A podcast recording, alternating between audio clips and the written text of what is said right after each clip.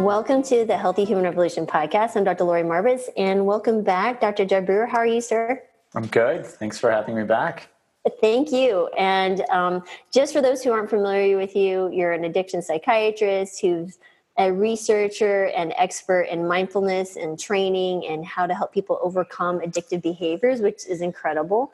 And so we have some really interesting stuff to talk about today. It's about a new course that you've developed, which is I've already been through them and it's amazing. And I need to go through it again because I didn't even get to absorb even an inkling of the wisdom you're sharing. So, can you tell us a little bit about the course and who's it for specifically, or not for, or whatever? Yeah, I'd be happy to. So, it's it's really for anybody in the helping professions, and, and in particular, I use examples from the healthcare professionals. So, uh, physicians, um, health coaches, anybody that's trying to help somebody work with any unhealthy behavior.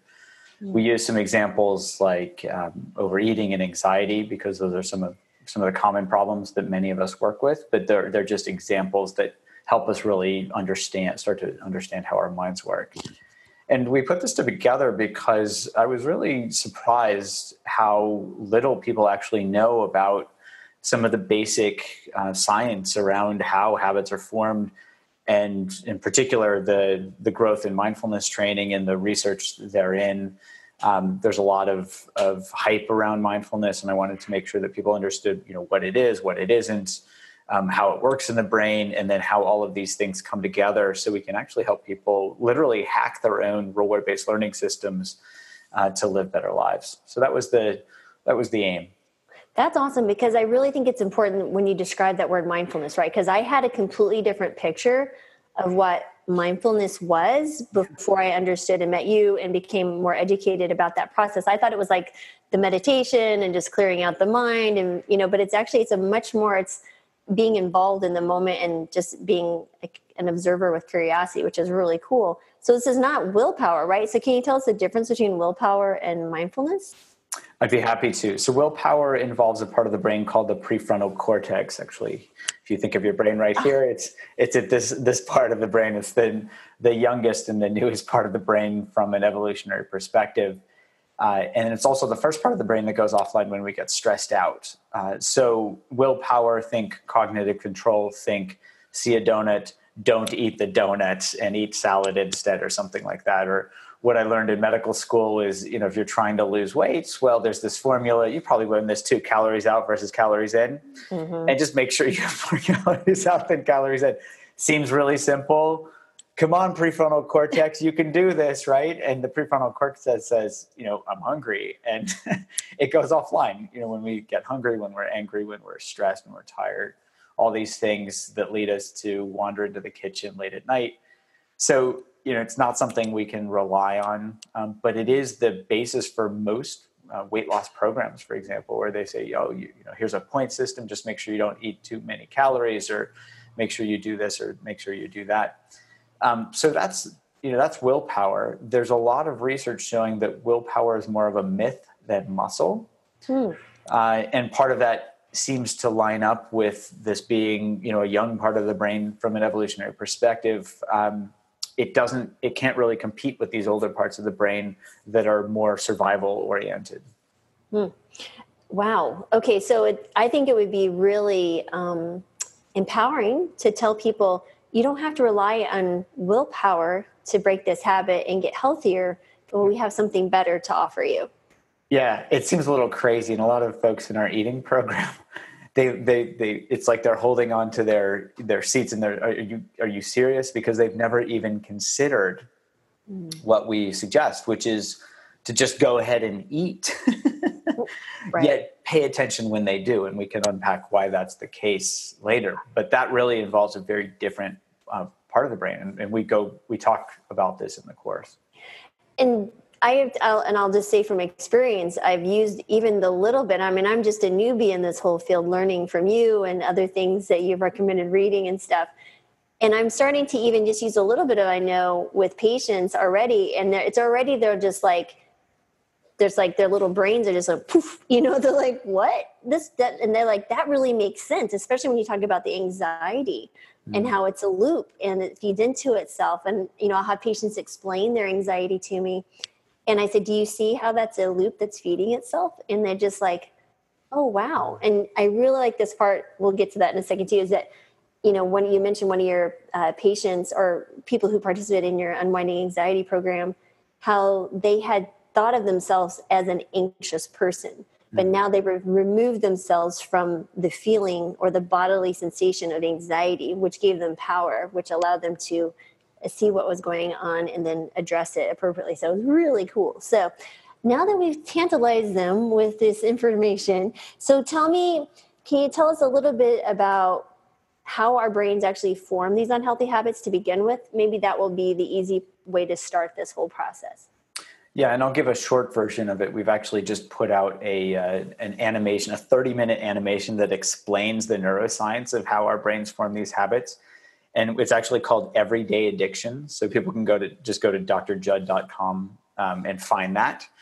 Uh, but the the short version of that is is that this is an evolutionary process. Um, our minds are, you know, our brains are actually set up to help us remember where food is, and so you're talking about these habit loop pieces where it's it's a trigger behavior reward process where we see food we eat the food and then our stomach sends the signal to our brain that says remember what you ate and where you found it. So the idea is through reward based learning so the rewards of eating are getting calories and this dopamine hit um, that drives memory formation that says the dopamine's actually there to say remember this as compared to this is fun or exciting that part got layered on later through probably through marketing where they're like oh we can use this to get people to buy things mm-hmm. um, so the survival mechanism is very old very very very old you know all evolutionarily conserved all the way to the oldest nervous systems that are that are known in science um, yet in modern day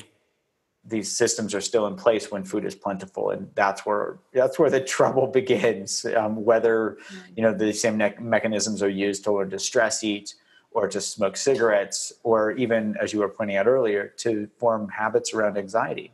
You know if we're if our to-do list gets really long and then we see it that triggers us to get to start worrying whether we can actually get it done.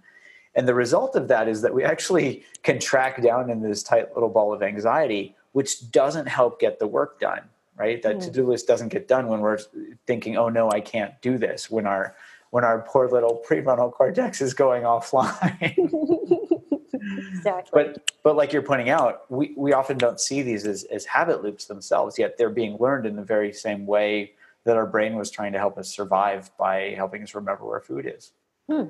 So I almost think procrastination could be a habit too, because you're like, huh, this is how I can avoid my to-do list. I'm just not going to do. I'll procrastinate by it's, social media browsing or. That is a else. huge one. That and we get that a lot in our unwinding anxiety program. Huh. Uh, we have a live weekly group, and and very often it comes up. How do I work with procrastination as a habit loop? And the first piece of that is just recognizing that it's a habit loop is really really helpful for them. That they've already started to understand that black box of their mind as compared to not knowing how to work with it and, and then just going and looking at you know cute pictures of puppies on instagram or whatever as a way to distract themselves from right. feeling bad that they don't know how to work with procrastination. It, it, seems like so modern day the modern day world is just so full of things that are our poor little brains just they're, they're just not ready to deal with. I mean, we have everyday stresses, but our body, you know, there might be minor stresses in the sense of survival, but our body still senses as stress. So our prefrontal cortex is like, I'm done for the day. Yeah. By 8:30, that email list is too long. I'm done. yeah. yeah. Wow. Okay. So then tell us. So we kind of touched on mindfulness. Can you give us the scientific, you know, Webster dictionary definition of what mindfulness is? so I feel like I need to put on a bow tie to give you this definition. There's a there's a nice academic definition um, that's probably used most in the in the research uh, that was put forward by Jon Kabat-Zinn around you know bringing the awareness that arises when we pay attention on purpose in the present moment and non-judgmentally hmm. which has a lot of elements to it. But if you think about it, it really brings the um, the focus on two things, which is awareness.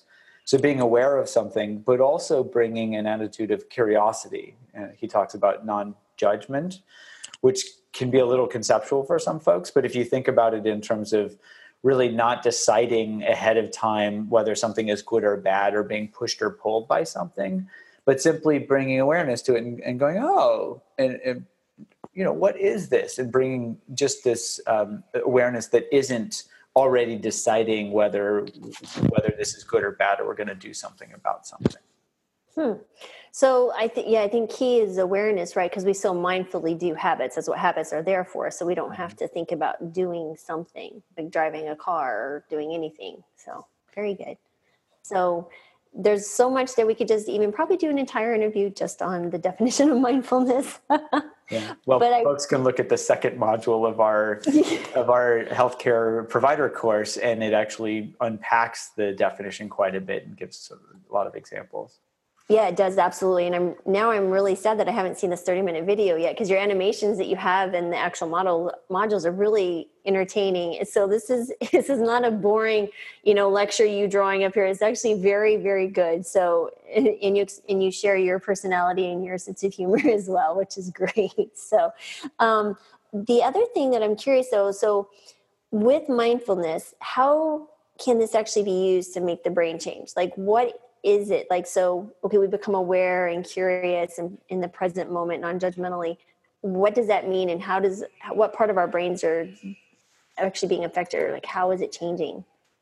It's a great question. My lab has studied the neuromechanisms of mindfulness using fMRI and eeg and other modalities and what we found is that with uh, meditation practice there's a part of the brain or a network of brain regions called the default mode network that actually gets pretty quiet. Now, the default mode network, and there's a whole, I think, module six, we talk about the default mode network in detail.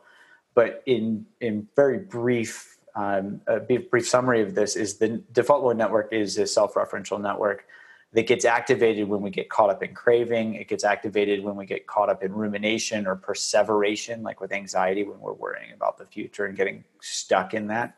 Basically, when we get caught up in any aspect of experience and that can literally be felt as this contraction. You know it's like if i'm, I'm if i'm anxious it feels contracted like oh no i'm not going to get my to-do list done or whatever.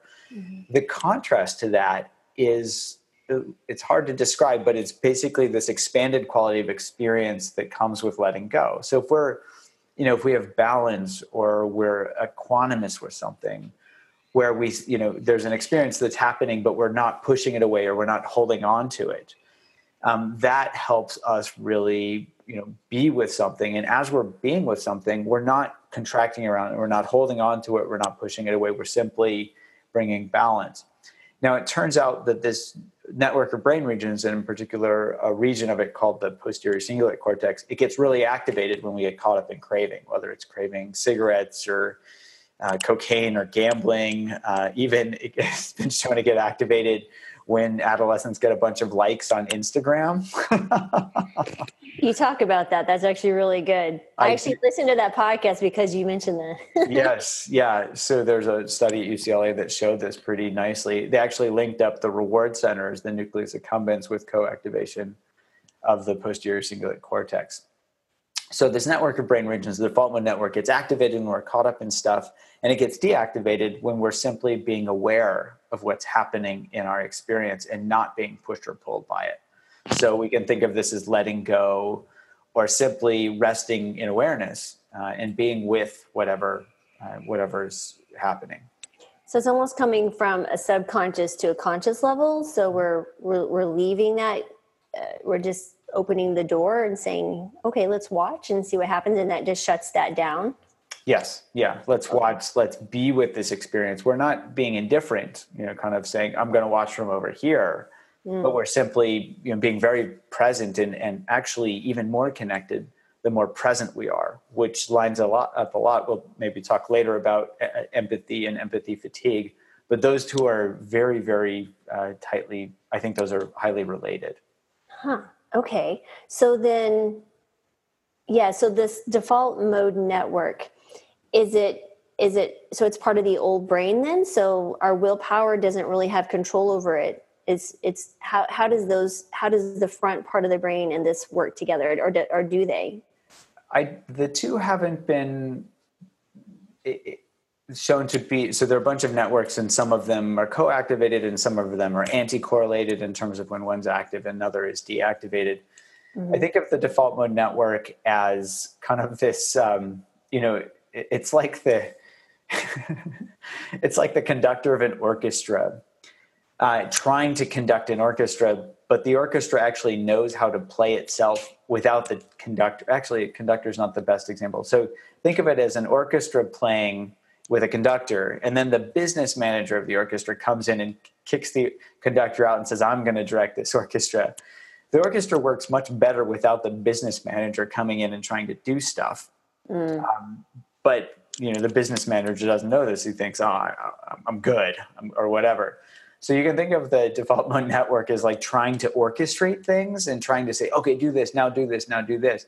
And quickly gets overwhelmed because we start worrying and, and you know getting getting caught up in stuff, which actually mucks up the system a bit and it, doesn't work as well. Gotcha.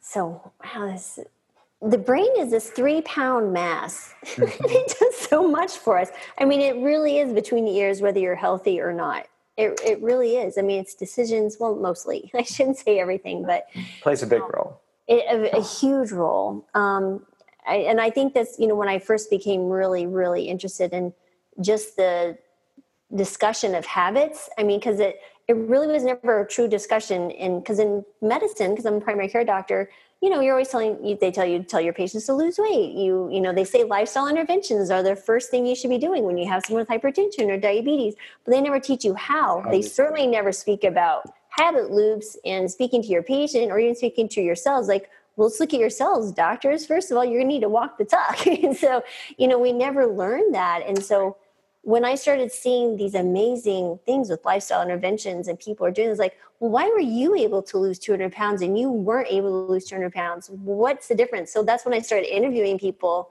and I couldn't quite get it other than there was this something shifted and now I'm beginning to understand it was a big part is mindfulness. When I look back now at 150 interviews of you know different people and I of all my patients, the ones who do it became mindful of the situation and what was going on and made a decision. It was really interesting. Hmm. yeah and we even see this now more and more in the public sphere. I remember a news article about kathy bates the famous actress uh, who had lost 60 pounds basically just paying attention as she was eating and realized you know if you stop eating when you're full you eat fewer calories. Right. so she was basically and she said you know it was, it was mindfulness that really helped me do this that's what we set up our entire eat right now program around is is to not have people go on some diet that they're more likely to fail but to simply start helping them bring awareness to what's actually happening right now and actually tap into this is what we talk about i think it's in it's in seminar 3 of the seminar series for this healthcare provider course where we're we're just showing people how they can tap into this reward based learning system. So if you know how it works, if you know that reward drives behavior, not the behavior itself, mm. you can start to notice two things. One is if you pay attention when you eat and you see that overeating doesn't actually feel very good, that reward value drops in our brain. And there's a part of our brain called the orbitofrontal cortex that stores reward value and it says, okay, it's not as rewarding as before and then we can start to bring in what I think of as the the BBO, the bigger, better offer, which is mindfulness itself. When we pay attention when we're eating, we can actually savor food that tastes good, and we can stop the moment that that that uh, taste starts to change because our you know eating some chocolate bliss point. Uh, yeah, it, we can notice that the bliss point drops, and it's like it's good now. I'm good. I'm done. Mm. And so even that helps boost that differential of you know, okay, when I overeat, it doesn't feel very good. When I eat and really savor food, it tastes really good, and I can stop when I'm full. Hmm. And with these practices, you know, in our in our first study of the Eat Right Now app, we got a forty percent reduction in craving related eating because we could really help people bring in this mechanism that works really really well to help them you know help them survive yet is actually literally killing them by overeating they can just hack that system and use simple practices to really dramatically change behavior. So it's interesting. So this is that's what I really liked, and I think that really clicked with me going through this because we have talked many times before, and I you know read stuff, and I'm looking at that going, the reward is where we should be focused, not yes. on the behavior. Because you know, a lot of things that when they talk about, even they talk about the habit loop, is changing the behavior. Um, and then people go, you oh, you can fall back into these old habits because of whatever. If you know something disrupts the new behavior or whatever. But if we focus on the reward itself, this is where we actually truly break the habit for good. And that's where I see these people who've been so successful, they can be in the heart of their previous, you know, craving. Like if they saw chocolate and they're like, you can't stop them, but now they're like, huh, there's no reward for it for me anymore. And that's really what it is. They've consciously brought forward the reward. So I, is that what it is? It's, um, the mindfulness is actually bringing that there was a reward that you didn't even know about before. So mm-hmm. now you're like well what is that reward? Is this is it worth it? So i mean that's really interesting. Yeah and again you know it's really based on these brain mechanisms. If you know you behavior you don't just change behavior that's not how our brains work. So that that reward valuation system is actually this little part of the prefrontal cortex called the orbitofrontal cortex. That's the bbo part of the brain and so that stores old reward value, and then it can update that reward value when we get accurate information. But we only get accurate information when we're paying attention. When we bring awareness to what's happening, then our brain actually sees, oh, that is not as rewarding as I remembered, right? And okay. because I just laid it down in habit is like eat a bunch of whatever. And you know, and you know, I'm thinking of one of my patients who literally used to numb herself. She was binge eat, had binge eating disorder and she would eat to numb herself from emotional pain. And she realized that that was actually just driving more emotional pain because she beat herself up for binging. Oh, wow. so she learned that okay here's my old habit. I can actually step out of it and i can substitute something like self-kindness hmm. because that's what she really needed. She, mm. you know eating pizza wasn't going to fix that. It was just going to numb her and it was just going to make things worse. She was her bmi was over 40 she was really in, in bad shape Yet she we, she went through our our early version of our Eat Right Now program. She lost 40 pounds, but the piece wow. that really blew my mind was she said, you know, she was binging on 20 out of uh, 20 out of 30 days a month. She'd binge on entire large pizzas. So really, really rough go at things. She uh, she was able to she stopped binging and was able to literally eat a single piece of pizza and she, as she described it I could eat a single piece of pizza and actually enjoy it. Hmm. So it wasn't the object about, okay, just avoid pizza, right? Because that doesn't work. Right. But it's about changing a relationship to it and seeing when I overeat, it's it doesn't feel good. It actually just makes things worse. And when I bring in something that feels better, like self kindness, the actual thing that I need, then that orbitofrontal cortex says, you know, I'll have more of that, please. The kindness feels better than just indulging in a bunch of pizza. Huh. So when you're telling someone, so let's say, okay, so you have this person who's you're telling them to eat, right? They're normal fare, but it become mindful of the process. So here's someone I want to just kind of maybe unwrap what's going on in their mind. Like, what is this thought process? Is there you're utilizing the exercises that you teach? So, okay, so I'm eating. Here's my pizza that I binge on every two, three times a week. Okay, so here it is. I've been through Dr. Jud's course, and what is that process? So, what is the questions that they begin to ask each themselves and can you just kind of walk us through maybe a, a an example of sure. what that would be? Sure and we lay out a three step process. I think it's in the third um, module of the course. I think so. Um, where it's basically step one is just mapping out those habit loops. So what's the trigger what's the habitual behavior and what's the result? Uh, usually that mapping starts right at the behavior. So if somebody's in the middle of a cupcake they can wake up and see, oh, I'm in the middle of eating a cupcake. The behavior hasn't changed at that point, but they're just noticing it. And they're starting to map out that habit loop around their mind, just like you described with the with the worry early on. Oh, we can start to notice this is a habit loop. Mm. Step two is where we really start to dive into how rewarding these results of the behaviors actually are. Mm. So uh, I'll use smoking, or we could continue with the eating example. So when I eat four cupcakes, how does that feel in my stomach versus just eating a single cupcake? And so that reward value gets updated, and our brain says, oh, four cupcakes, not so good. And then we start to become disenchanted with the old behavior. No willpower involved, right? So I say, go ahead and eat. Just pay attention as you eat.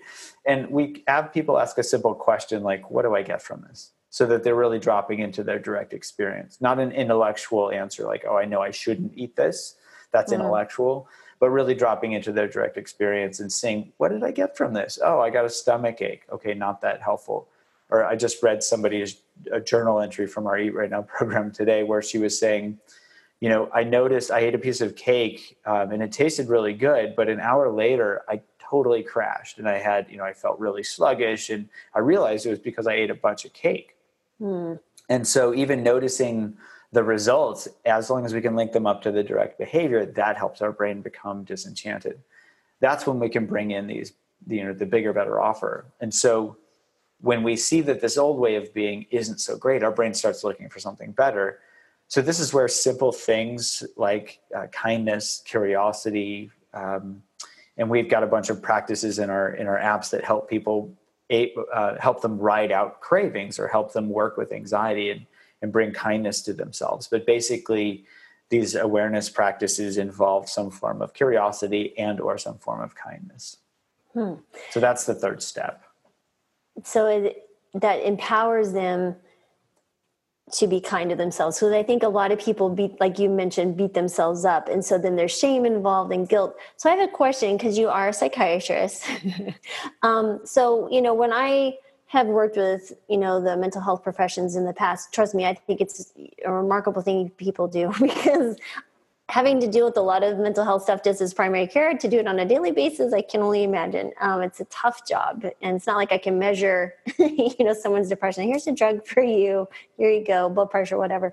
Um, but i'm curious when you look at traditional uh, psychotherapy a lot of times it's oh let's go back to the past. Let's work through the you know the traumatic childhood injuries um, and not saying that that doesn't need to be done but a lot of times they try to connect this current behavior with that with this experience. And if we resolve this that that would fix that. So yeah. how, does, how would that for me it seems futile but it almost too makes it more difficult because when i've spoken to patients regarding their experience with that and i'm not saying that doesn't work for some people it just my one you know person in of one experience with patients is that they almost feel bad because someone else experienced something just as devastating and they don't have these situations at least that they're aware of so how, yeah. how does that relate to a current thought yeah. on there yes and so you know i had traditional psychodynamic training you know I was, I was um, alongside you know the the other trainings that I had during residency. Uh, what I would say is, you know, something that happened in the past is something that happened in the past. All we can work with now is what's happening right now. And so if we have a certain if we're feeling a certain way or having a certain experience now, that's what we get to work with. Mm-hmm. And whether it started in childhood or not isn't as relevant as what we're dealing with right now. Mm. So, what I have people do is really just focus on how these habits are perpetuated now. Mm. You know, if they're so, if they were, you know, whatever happened in childhood, if that's still happening now, I want to know that, right? So, if, if right. somebody has domestic violence at home or or something traumatic that's happening to them now, okay, let's we need to take care of that now, right? Right. But if that's not happening now and their their memories are kind of, you know, driving that process forward, then we can work with those we can work with those as thoughts and we can work with those as feelings that are coming up in the body right now and seeing how okay here's a here's a thought and an emotion that's driving me to do something now that might have you know it might have been a threat in the past but we can ground ourselves and see oh i'm i'm safe now mm. so that we can start to step out of these old habit loops. And this doesn't have to involve a ton of, you know, time on the couch and this and that. I'm not, you know, that can be very helpful for a lot of people. Mm-hmm. But as a, I, you know, as an addiction psychiatrist, I, I take a very pragmatic approach, which is, okay, what can I do right now to help my patients who are suffering? Right. It's not going to involve, you know, years of years of therapy. Can I help them understand how their mind works? Can I help them take that information right now and start to break out of some of these old habits? They might recognize and resolve some of some of the things that happened in the past along the way. Great. But right now, let's work with this habit loop. And and we don't have to get stuck in, you know, what can can be complicated. Um, right. It, it doesn't have to be complicated. No, so it's almost like so thoughts provoke provoke emotions, and mm-hmm. then that builds that anxiety, that feeling. So you're you're basically maybe breaking a, a habit loop that those memories or those experiences are creating in the anxiety and the eating, and so that's where the mindfulness can be helpful for even those past traumatic experiences, even if they are tied to a certain behavior currently. Yes, yeah, and I'll throw in a caveat there. You know, if somebody's working with somebody with a, a severe trauma history, it's really important that the person that's doing this work has experience working with trauma. So I'm not just mm-hmm. saying you know anybody can go out there and and work with somebody that's traumatized and, and right. trauma unfortunately trauma is pretty prevalent so i just want to have everybody be aware of that uh, that being said there are a lot of folks where we can actually work with these habits in a way uh, that is that is pretty effective. Absolutely. So get the care you need to take care of yourself, but also there's things you can start working with yourself with the mindfulness practices that can maybe even, you know, push that to a higher level from not just bringing you back to a baseline, but thriving. So that's cool. Okay, so we have a few minutes left. I know you have a time a time commitment here, but can you just tell us briefly, and we're we're going to do another podcast on this on empathy versus compassion or empathy empathy, empathy burnout because I think that would be a great teaser for the next podcast. Yeah, I'd be happy to. And this some describe this in terms of epidemic proportions in healthcare today, where clinicians are really, really getting burnt out. You know, with this, you know, the the autonomy is re, is going down. The electronic medical record is forcing us to stare at our screens instead of be with our patients you know there's so many things contributing to uh, you know a, a, big surge in in burnout in clinicians. So you know we can think of i think of empathy or I've, I've learned it in terms of empathy fatigue you know where you know we're, we're supposed to empathize with our patients so that we can really understand where they're coming from. And mm. you can think of empathy as putting ourselves in our patient's shoes. And so if our patients are suffering, that's why they're coming to us, not because they're particularly doing well. They're usually coming because they're they have a problem. So if they're suffering and we're putting ourselves in their shoes, we're suffering. And if we do that 40 hours or 60 hours or 80 hours a week, that's a lot of suffering that we're taking on. So of course we're going to get burnt out. Mm. So we can think of empathy, I think of it in terms of a habit loop, right? So the trigger is we see our patients um, suffering and then the behavior at first might be i'm going to get in there and help and fix them. Mm-hmm. and sometimes it might work. You know we give them a blood pressure medication and their blood pressure normalizes and then we feel good. And so we're like okay great. I'm a, I'm a good doc. And then we start becoming identified with i got to fix all my patients. Right. and then somebody comes in you know with um, with chf or with you know with diabetes or something that's uncontrolled and you know it, their blood sugars are out of control or whatever and we come in there and we're like, oh crap, I don't know what to do, and we might throw everything we can at them. Yet, you know, they're they come back and they haven't lost weight and they haven't you know gotten their blood sugars under control or whatever. And so we we see them, you know, the trigger is seeing them on the patient list, and we're like, oh no, I have to see this person today. Um, and then the behavior might be to protect ourselves because you know, oh no, this is this is oh, you know, this doesn't feel very good that's the natural response. It's the you know it's like don't go toward danger. Mm-hmm. and so then the result of that is we we protect ourselves. We might feel better in the short term but then we start to become depersonalized. Uh, we start to really um, you know wall ourselves off literally. And so that leads to burnout. So there are all these things around you know we, we lose our connection with patients. Um, we feel exhausted you know all these things around burnout. So that you know it actually fits a habit loop pretty nicely. Mm-hmm. and if we understand how that works then we can start to work with it. And we can bring you know specifically mindfulness is about not taking things personally. Mm-hmm. so if patients suffering that's the trigger. The behavior is to take their suffering personally and then the result is burnout. If the patient comes in and they're suffering and we learn that actually this isn't about me right? This isn't about me taking on their suffering this is about being with the suffering. We can actually learn to be with it in a very different mode where the suffering is there. We're not collapsing under the weight of the suffering. It's not like we're distancing ourselves, but we're simply present with it because we're not worried about protecting ourselves. that's a very different stance and, and, compassion naturally arises in the face of suffering so i think of it as flipping is empathy is taking somebody's suffering personally whereas compassion is being with that suffering but not from a self-referential standpoint so if we're you know if our default mode network isn't getting all activated and we're getting caught up in their anxiety if we're actually noticing it and not taking that personally we can actually be there. And when we don't take it personally, we can actually be more connected with our patients. Mm. So that connection helps us give a very different result. One, we don't get burnt out.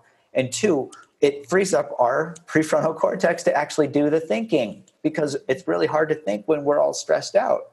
Hmm. But when we're, we're not stressed out, we can say, okay, here's the issue. We can bring in a compassionate response, which actually helps us make better decisions and not get burnt out in the process. So that's kind of in a nutshell how we can flip this and we can actually hack this reward based learning system simply through bringing awareness to what's happening and noticing, oh, am I taking this personally?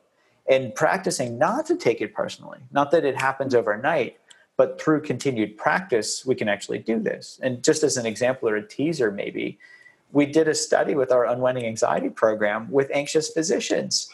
And we got a we got a 57% reduction in anxiety and we also we asked a couple of burnout questions. We got a 50% reduction in emotional exhaustion. Wow. Or, or I think it was depersonalization. It was one of these two pieces. The other was also reduced quite a bit as well. But there's a strong correlation between anxiety and burnout. Mm. Um, so there are components of burnout that we can actually directly address that are individual. We also need to address the institutional pieces, but if we're less exhausted, we can actually go in and, and address those institutional pieces as well. So that, that might be a little teaser we can certainly. Well, that, that's a good teaser because that's another hour conversation.